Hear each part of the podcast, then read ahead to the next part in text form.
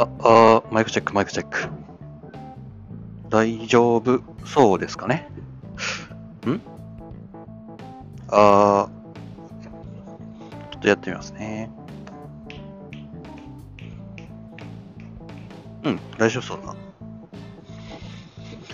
いやー、Bluetooth のね、このヘッドセットを使うにあたって、やっぱり、あの、毎度毎度こういうマイクチェックっていうのはしてるんですけど、時折ね、あの、ヘッドセットの方と通信ができていなくて、えー、まあ、iPhone の方のマイクと、まあ、マイクの方で、えーちょっと、あの、録音してしまっているというところがあるんですけれど、なんだこいつ、すんげえ、なんかすげえ、剥がれ方を仕掛けている。何があった？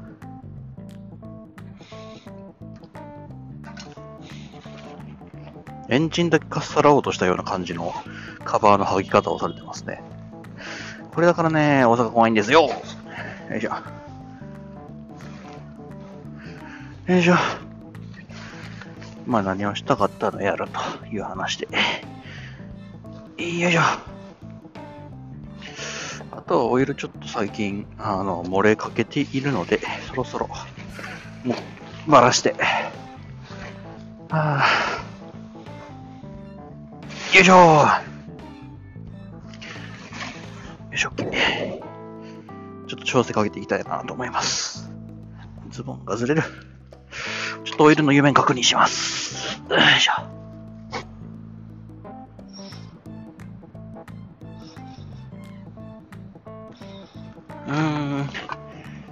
えええええちょっと待って。はいはいはいはいはい。こんなパーツパツに入れたっけな？あいや、こんなもんか。うーん、まあまあ。うーん。まあ、旧大点というか。よいしょ。うーんねまあ、バイクでよくある持病の一つに、オイル漏れっていうのがあったりするんですね。やっぱりそれっていうのは、まあ、どこのバイクにも大体はつきもので。まあ、ないバイクの方が多かったりするんですけど。うん。さてさてと、いきますか。よいしょ。今日はちょっとあの、いつもの相棒のスカーフ君がですね、えーちょっと今、身を清めてらっしゃるので、もしかしたらもうちょっと、えーちょっと、あの、いつもの配信より、えー風の、え量が増えるかもしれません。うん。一応、僕の巻いいつも、あの、年がら年中巻いてるストールなんですけど、半分まあ、この配信の風よけとしての役割も入ってはいるので、よいしょ。そうがね、ちょっとどうなるか。あ、しまった、しまった、忘れてた。えっ、と、現在時刻、えー2020年の、えー2月ですね。2020年2月の、え、違う、3月、3月だ、3月3日の水曜日、10時30分でございます。よいしょ。いや、よいしょ。えっ、と、実はですね、10時40分ほどに学校に着く予定ではあったんですけれど、あの、まあ、やんことなき事情と言いますか、うちのちょっとね、あのトカゲ様がです、ヤモリ様がですね、ちょっと脱走を図りましてですね、あのちょっとね、えー涙目になりながら、あの、捜索をしていましたところ、このような時間帯になってしまいました。うん。やっぱりこう、何匹か飼っていた身としては、あの、まあ、この変応動物に限りと言いますか、まあ、毎朝毎朝、こう、死活でチェックと言いますか、はするんですね。こう、僕の、あの、環境のせいで、えー死んでいないかどうかっていうのは、あの、やはり見れないもんですから、まあ、ちょっとずつ、あの、時間を作っては、まあ、生きてるかどうかのチェックっていうのは、えーします。うん。っていうのも、まあ、ね、買っていたもの、買っていた、あの、うさぎ等だったりっていうのが、まあ、翌朝コロッと死んでいたり、お亡くなりになってたりっていうのが、まあ、実際僕のところにでもあったりしたもんですから、うん。やはりそこは気をつけているところではありますね。うーん。いや、でも脱走。うん。いや、ちょっとね、あの、餌を冷蔵庫の中に入れてる関係上、ちょっと目を離すんですね。あの、目を離すことがあるんですね。今回はそれをまんまとしてやられたと言いますか。うん。おっと。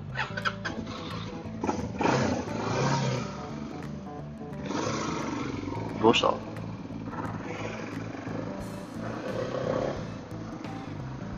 あー、あれ？俺、ローに入れたっけ？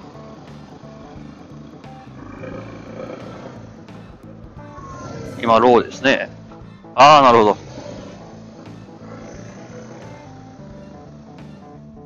えっとですね、あの、今ちょっと演奏したと思うんですけど、このバイク二足発進ほぼ無理です。はい。ちょっと薄すぎる挑戦にしているので、ちょっとね、あのー、長距離用の、あのー、チューニングをしているとは言ったと思うんですけれど、最近ちょっと変えまして、ちょっと攻撃的なと言いますか、まあ、最高速重視ですね。馬力ではなく、まあ、最高速度の方をちょっと重視して、あのー、チューニングを変えてみました。というのも、やはり、あの、今年の夏にちょっと時間を作ってですね、あのー、まあ、ちょっと日本縦断といいますか、まあ、某、某どうでしょうにですね、あの、感化された部分が、やはりあれもね、僕の、あの、人生を半分作ったと言っても過言ではない、あの、まあ、作品ですので、そうですね。あれの原付日本縦断と、まあ、機械島一周。あれは僕ずっと見てましたね。うん。で、まあ、それらに感化されてという部分ではあるんですけれど、ちょっと夏場に、あの、フラット。まあ、その日本一周ってなってくると、やはりお金がかかってくるのですよ。なので、まあ、本州縦断になるんですかね。うん。よいしょ。まあ、野宿というか、っていうのはまあ、あの、慣れてしまっているところは時よりあったりするので、そこら辺はどうしたもんかなっていうのは思っています。はい。うん。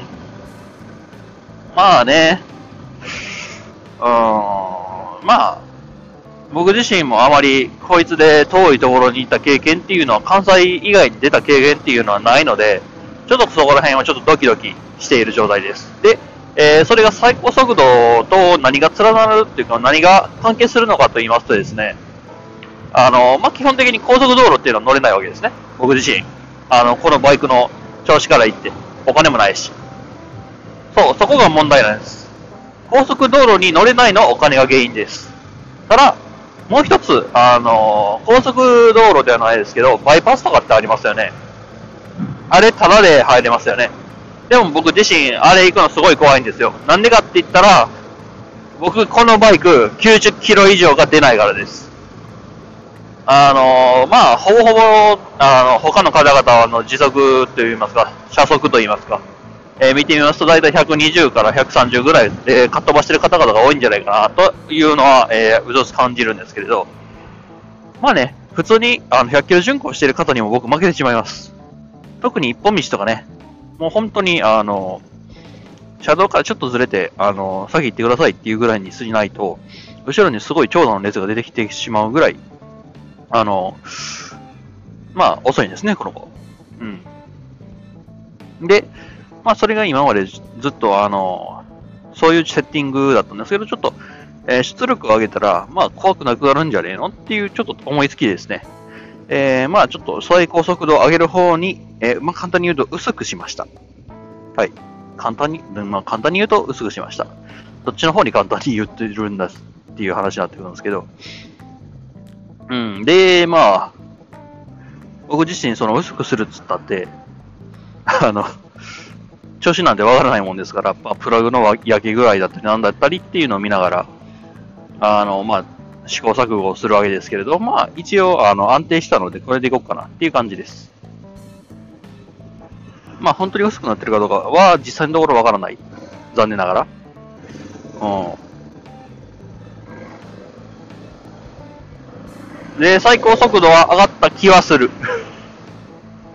そうなんですよね。ちゃんとした実験というか、あのー、その調整の結果っていうものを、あの、フィードバックするようなものが実際なかったりするので、そこら辺が怖かったりするんですよね。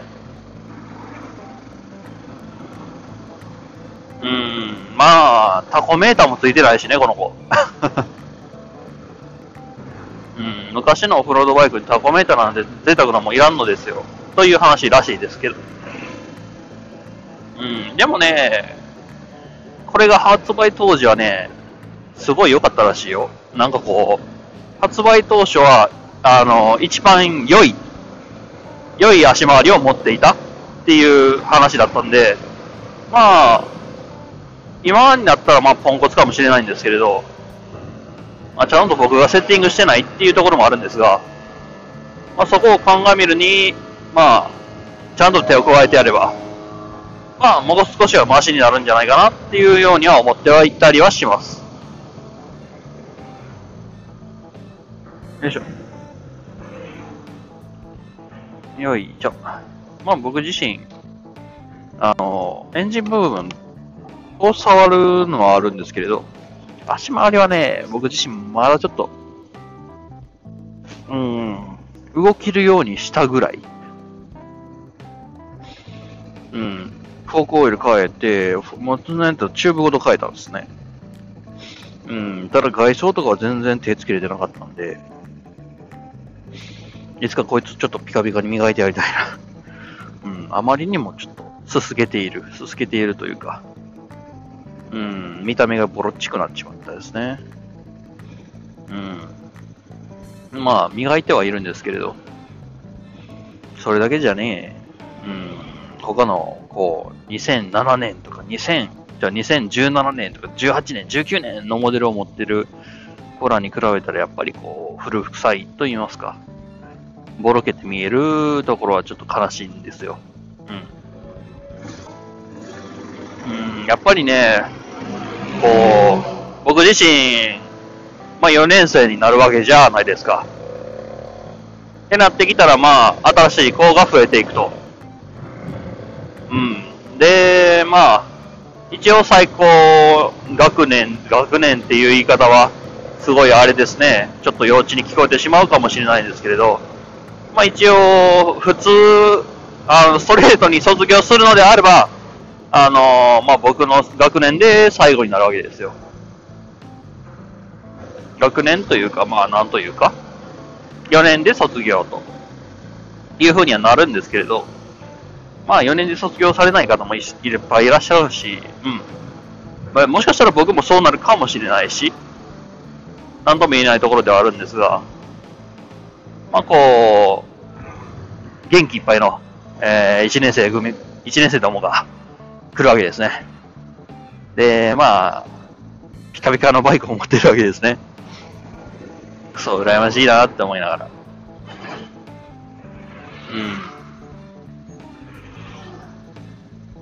うん。まあね、まあ、そりゃそうなるわなっていう話なんですよね。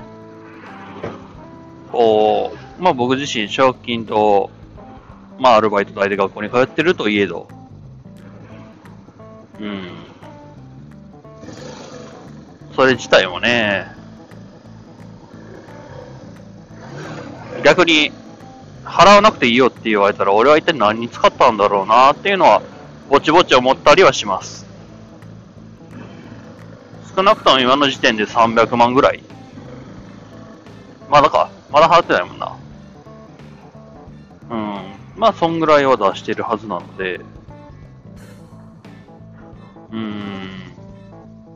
300万あったら皆さん何買います？僕は何買ったろうな。まあ、少なくともちゃんとご飯食べたいに100万使ったな。うん。こう、いい、いいお店に行っていい食べ物っていうんではなくて、もう、毎食毎食あと100円ずつ足していったら、納豆1品増えるし、もやしも3パックいけるし、腹いっぱい食えたな。ヨーグルトだって1箱食べれますよ。うん。で、100万ですから、まあ、の365として、1日1000円あたり増やしていくのかな ?3 年やから。いや、3、まあ、ざ、ざっとですよ。333.333331みたいな感じになってきますけど。1日あたり1000円増やせるのか。まあ、少なくとも100万あれば。そっか、1000円増やせるの。1日あたり1000円ほんまに？ほんまに？え、3、365。1日あたり100円じゃない、こう、運転しながらだと、どうもね、計算とかがちょっとあやふやになってきてしまいますね。うん、まあ僕自身の計算能力が低いのかもしれない。306、おーっちこういう途中でね、ちょっとアクシデントが挟むとね、スコーンと飛んだりしますよね。365日、1日100円使って、3万6500円。3万6500円。1日あたり100円で追加して3万6500円。3年経ったら、あ、1日1000円やな。うん。1日1000円分余分に食い物を買えると。素晴らしいなああ、いいなそっか、学費払ってる人らはこういう生活ができるのか。ああ。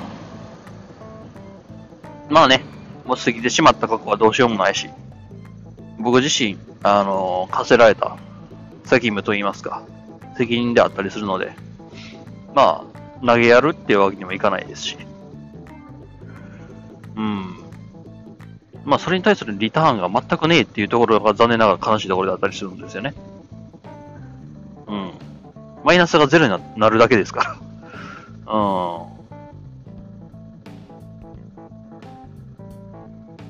ん。やし、まあ、親もね、ちゃんと、あの、援助するところは援助してくださってるので、本当に本当に。僕一人やったらやっぱりこう、払いきれなかったんじゃないかな。だって奨学金も受けれないってことでしょ？僕一人って、それ。うん。なあ、ちょっと。まあ。そっかで、しかも残り200万余ってるわけですよ。100万かけたら1日1000円分僕は、あの、お金をかけれるわけですね、食事に。で、残り200万かかってるわけですよ。だって300万、まあまあ今一応ざっと300万ですけど、300万、200万引いても200万。さあ200万何に使います？僕は100万貯蓄に回すかな。使わないという方向で。うん。やっぱりこのバイクに乗ってるっていう関係上、あの、事故っていうのはやはりつきものであったりはします。僕自身まだ事故ったこともないですし、プロテクターは全部つけてるんですけれど、逆に言ってしまえば、まあ、いつかは事故るっていうのはやっぱり念頭に置いておかないと、まあ、事故る確率っていうのは、どこに行ったって、え大きくなります。で、まあ、それを考えみると、100万円ぐらいあったら、まあ、自分の葬式ぐらいは建てられるんじゃないかなと思って。うん。まあ、一応保険にも加入してますし、で、一応その保険代っていうのも全部、まあ、ひっくるめてですね、あのー、やってはいるんですけれど、食費、光熱費、保険、うんぬんっていう。で、まあ、そっから考えるとな、どうしようもな。まあ、その保険で、まあ、僕のね、あの、葬式代が出るんかどうかわからないですし、100%出るかどうかっていうのは怪しいじゃないですか。まあ、そもそも本、そもそもうちの親がね、組織をしてくれるかどうかも怪しいですよね。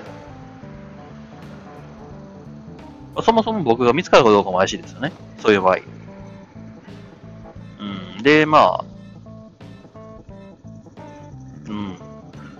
まあ何かしらあった時のための費用として100万円貯金、貯金するかな。貯金ってなんだ？うん、で、残りの100万の使い方ですよね。うん、まあ、ぶっちゃけ200万貯金でもいいんですよね。うん。僕自身今何かしら、何かしらあるかって言われるとな微妙なところではありますし。100万円か。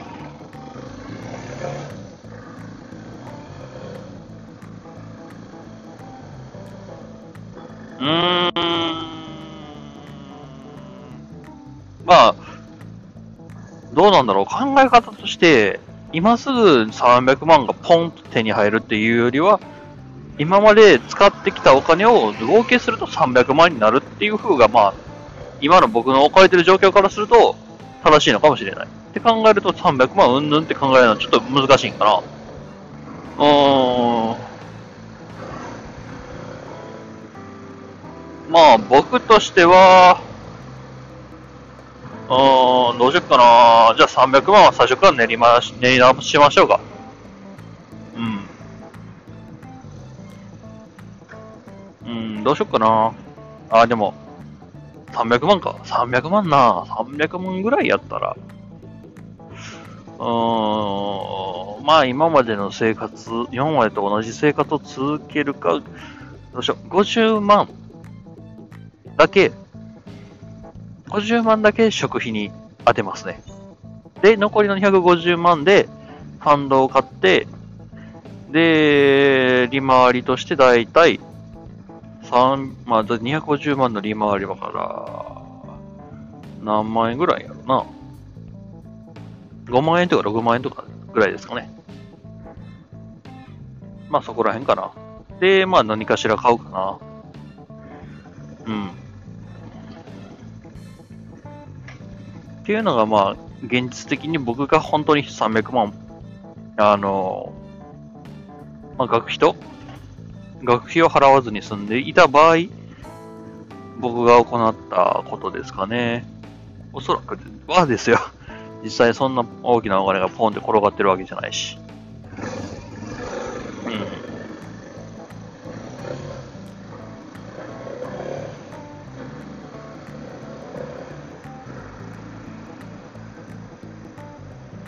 そうそう、こいつもオイル交換かな。よいしょ。300万か。でもまあ、僕らとしては、僕、高校が公立やったんですけど、まあ、お金払ってたんですね。で、まあ、そう考えると、やっぱり、なんだかな。今まで払ってもらった塾代だったりっていうものも含めると、まあ、すごいお金はかかってるっていうのは自覚があるので、まあね、親にね、これ以上払ってっていうのはなんか違う気がします。まあ、実際のところ、あのー親にお金を払って大学に行ってる人っていうのが、まあ、多かったりはするんでしょうか。すいません、そこら辺僕ちょっとよくわかってなくて。うん。で、まあ、だい賞金借りるやつもなんか2パターンあるみたいで、おー、マジかよ。アップに、まあまあ、よいしょ。こういうことがあるからね、あの、保険を大事にしようねっていう話です。違う話だな。よいしょ。うーんとですね、あの、なんか、全額？あの、言ってしまえば僕の大学大体500万ほどかかるもんですから、500万ちょっとかな？うん。入金ともども合わせて500万ちょっとかかるもんですから、まあ、うん、その、すべてを奨学金で賄ってるっていうのと、僕みたいにアルバイトと、あと奨学金で、まあ、あの、学校に通ってるっていうパターンと、あとは、まあ、返済不要の奨学金をもらっているってパターンと、あー。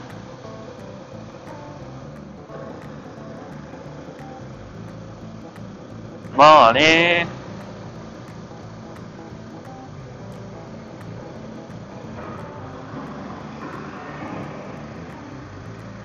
まあ何がいいかって言ったらやっぱり、もらえるのって素晴らしいよねっていう話で。うん。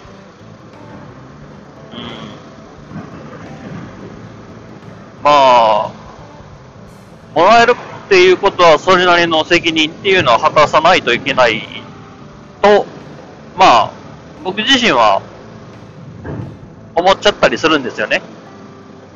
それが本当のとこかわかんないですよ。もらえるんやったらもらっといてやるわっていうような上から目線といいますか、そういうタイプの人もいらっしゃるのはいらっしゃいますし。うん。でも、まあ、もらえるってことはある意味期待されてるってことですから、まあ、本人のやるやらないに限限らず、まあ、活躍はするでしょうね。いろんなとこから期待されてるからお金をもらえるわけであって。この前のソフトバンクのあの面接の方でもなんか、海外の方から留学してきてて、で、その海外の国から、あの、支給されてるお金で、あの、大学や、大学とか高専に通ってるっていう人も中にはいらっしゃいましたし、すごいよなと思って、国から認められるっていう。まあ、でもまあ、稲田さん考えたらそういう奴らがゴロゴロいるわけですよ。この世の中。海外から、海外って言ったって僕自身、あの、海外旅行なんかろくに行かないもんですから、もっぱら日本の中、特に関西の中だけしか、あの、世界が、まあ、狭いもんですから、そう考えるとやっぱり、こう、自分の中の常識といいますか、狭さを感じてしまうところではあったりします。うん。まあ、ある意味それがね、あの普通になってしまっているからこそ、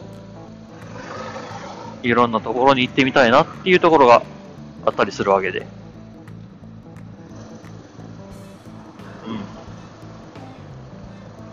ん。そうなんですよね。アラブか。行ってみたいよね。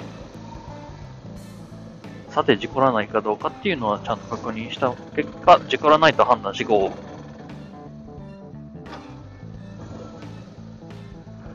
よいしょまあ実際に何かしらやろうと思ったら危険っていうのはつきもんですし。なので、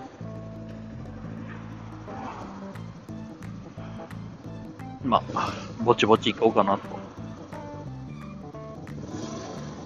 で、まあ、よいしょ。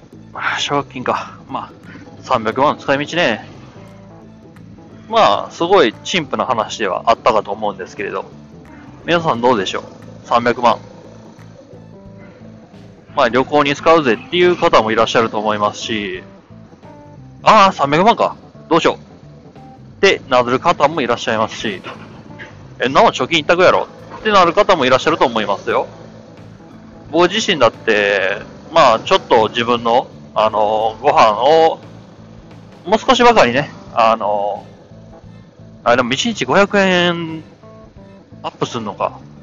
素晴らしいな。素晴らしいな。えー、500円やろ？俺の1週間分の食費ですよ。過去のね。過去のねって言ってしまったらもう0円から1000円まで大体幅広くいってしまうんですけれど。あ、0円の時は本当にひどかったなあの、一時ね、あの、0円生活って、食費0円生活っていう、アホなことをやったことがありましてね、この時は本当にね、なんかこう、精神的に参りかけましたね。あの、廃人というか、もう何の気力もわからないんですよ。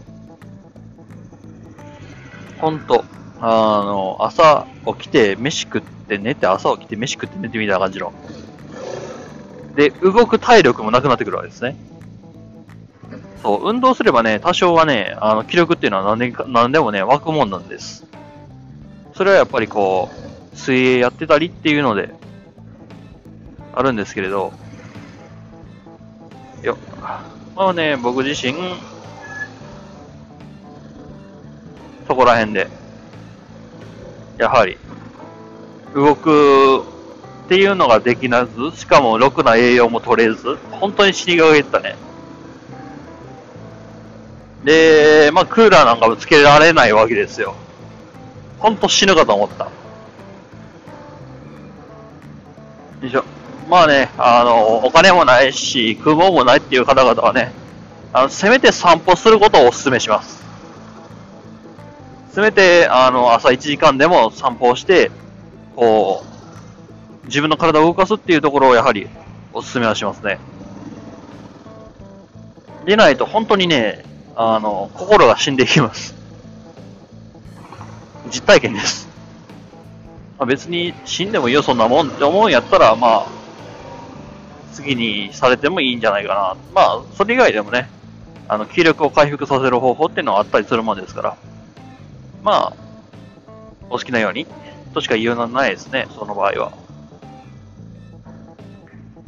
よいしょ。僕自身あまり、ゴーレベルの、デニムブルーやっけアイアンブルーやっけあの色結構かっこいいんですよね。で、しかも500かなかっこいいっすね。な僕自身、あの、オフロードの、あ、短期、まあ、基本的には短期動が好きですから。うーん、どうしようかもな。で、ヤマハが好きなんですよね。ってなってくると、まあ、ボルト、レベル、もしくはボルトあたりかな。まあ、短期動が好きって言ってるのにね、やったらレベルなんですけど、ヤマハが好きなんでね、まあ一番好きなのは MT-01 っていう、今、あの、まあ世界中でグローバルに売れ続けている MT シリーズのまあ元祖というか、まあそういったモデルがあるんですけれど、あれ僕すごい好きで、まあ、短期とはね、あの、メンテナンスという面で、すごい僕好きなんです。で、音も好きですし、でこのパラパラした感じも、トコトコ、トコトコトコトコトコっていうこの感じも大好きです。ただ、あの、やはり、大型免許僕自身持ってるわけですから、大型に乗りたいなっていう気持ちはあったりするわけですね。ってなってくると、短気筒の大型ってほぼほぼないですよ。うん。で、一個だけあるんですけれど、あの、海外のメーカーさんなんですね。で、しかも、メンテナンスというか、販売店も日本には少なくて、で、かなりあの繊細なあの、メンテナンスを用意られる、も、必要とすると。でもって、あの、安く購入するっていうことができにくいっていう。まあ、あの簡単に言うとハスクバーナーさんなんですけど、ハスクバーナーさんとスバルトピレンとビットピレンっていう、あの、モデルがあるんですね。これ結構僕、あの、見た時から、お、かっけいいなって思ってて、まあ、790かな ?798 とか。確か、まあ、そんぐらいだった気がするの。700cc の、まあ、700cc 1杯、800cc 未満ぐらいだった気がするんですけど、まあ、それで、そのモデルが、かっこいいなっていうのは思ってましたね。ただね、壊りやすいんだないや、まあ、実際には壊りやすいという噂をよく聞くっていうのが実際のところではあったりします。うん。本当のところはどうかわかりませんよ。ただ、あのー、その中の人というか、その中の方に精通しているやつから話を聞くところによると、やめておけと。うん。ハスクバーナーはやめておけっていう話を、えー、まあよく、話をすることがあります。ああ、すごいなぁ。や、僕今、あの、レベルの後ろについてるんですけれど、レベルの後ろ、おー、後でちょっと、まじまじと観察してみたいところであるんですが、おー、すげえなスイングアームが丸、え、どうなってんのあれ。僕みたいな角張ったスイングアームじゃないんですよ。丸なんですよ。丸っつうかなんかこう、伸ばし棒どんどん伸ばし棒みたいな、こう、何あれ？え？本当にこれが？スイングアーム？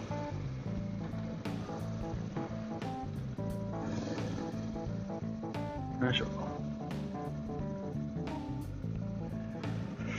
あー、おっとっとっと。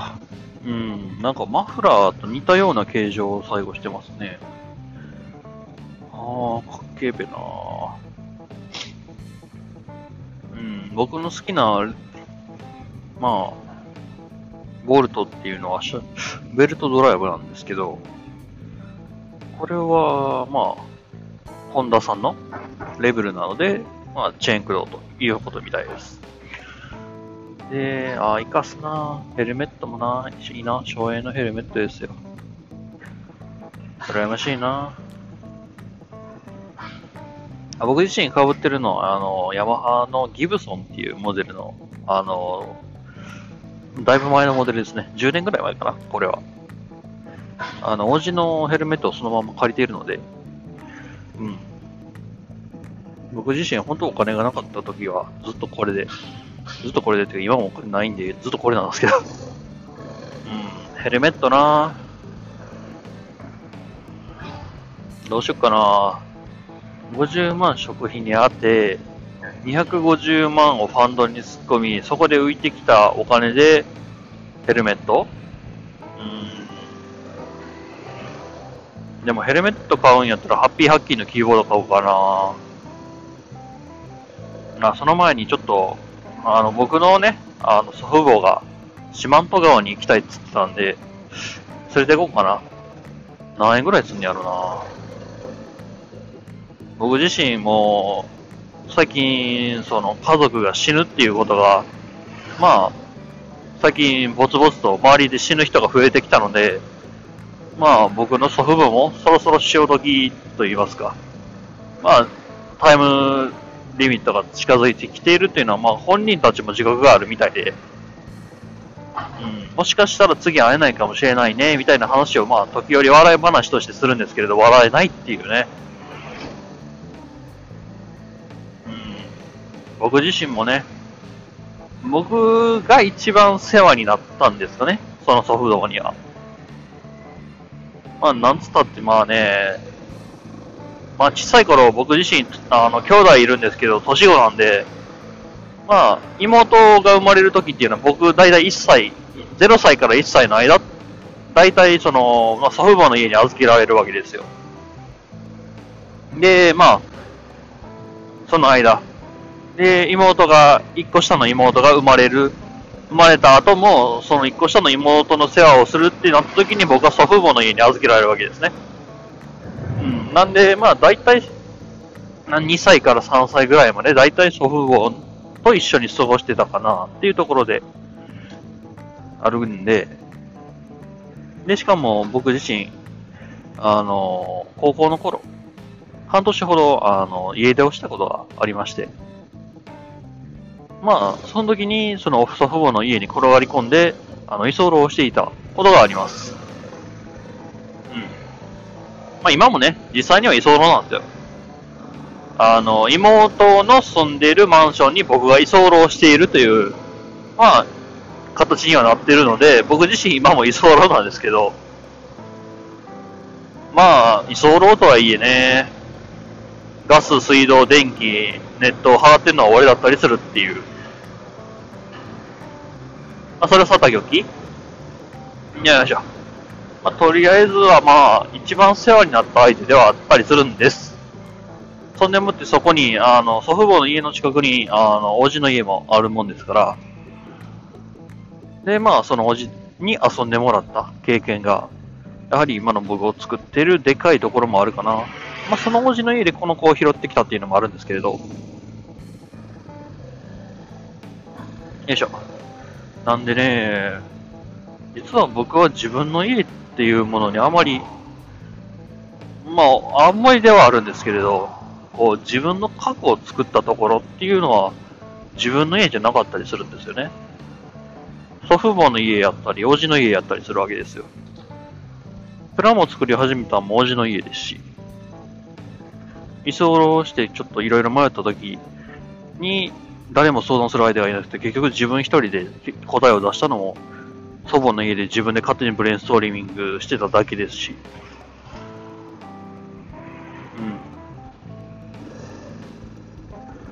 うん。うん、なんだかな なんだかなと言いつつ。よいしょ。まあ、僕自身ね、うん。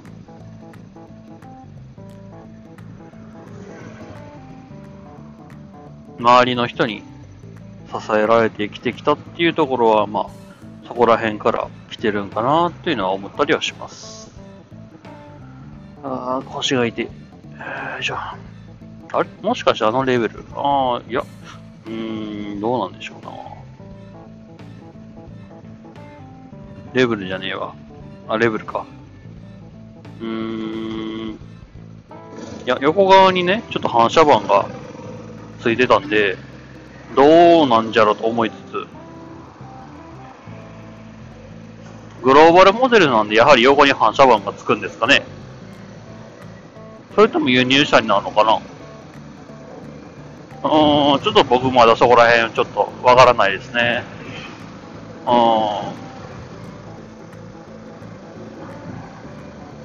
いやー、でも早いなー。立ち上がり早い。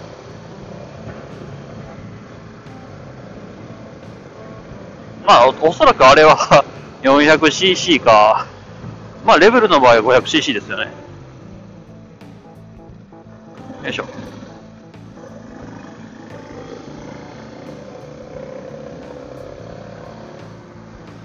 いしょ。まあ、そろそろ学校に着くかな。よいしょ。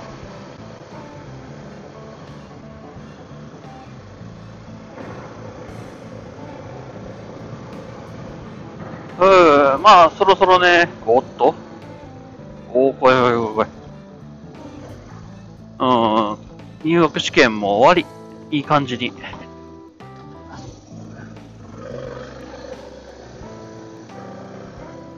新しい子たちが来る頃じゃないかな。あ、卒業式終わってましたね、なんかいろんなとこで。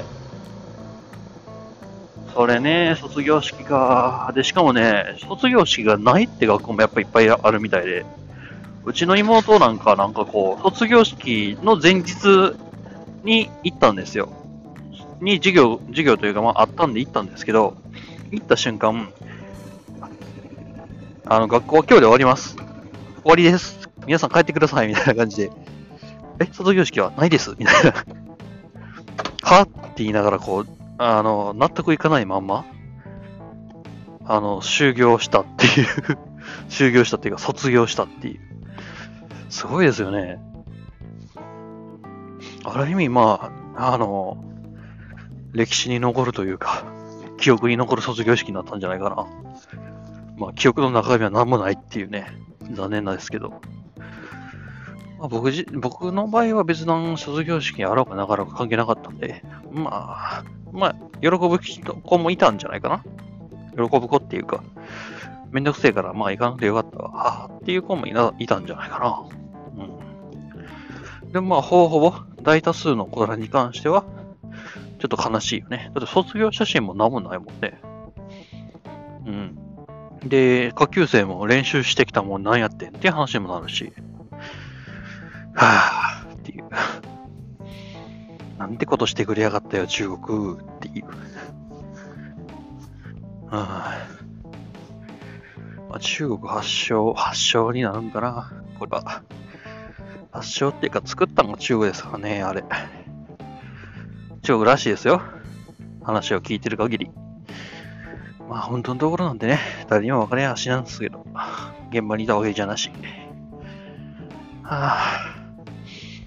ねえ、でも最近兵器作っといてさ、ばらまいてさ、っていう。最近兵器っていうかな、どうなんだろう。は ぁで、最終的に、それがハック、それがバレかけても知らんぷりを通してるんで、どうもな。最近なんか発表したんですか？なんかそこら辺の話は。聞いたような、聞かなかったような。よいしょ。なんか、小綺麗になってますね。なんかソファーを置くっていう話は1階のロビーにソファーを置くっていう話はあったりはするんですけど、まあ、どうするんかな？失礼し、しゃましちゃ。ゲフ。はぁ、11時。まあ、こんなもんですかね。それでは皆さん、えっ、と、また夕方にお会いしましょう。それでは。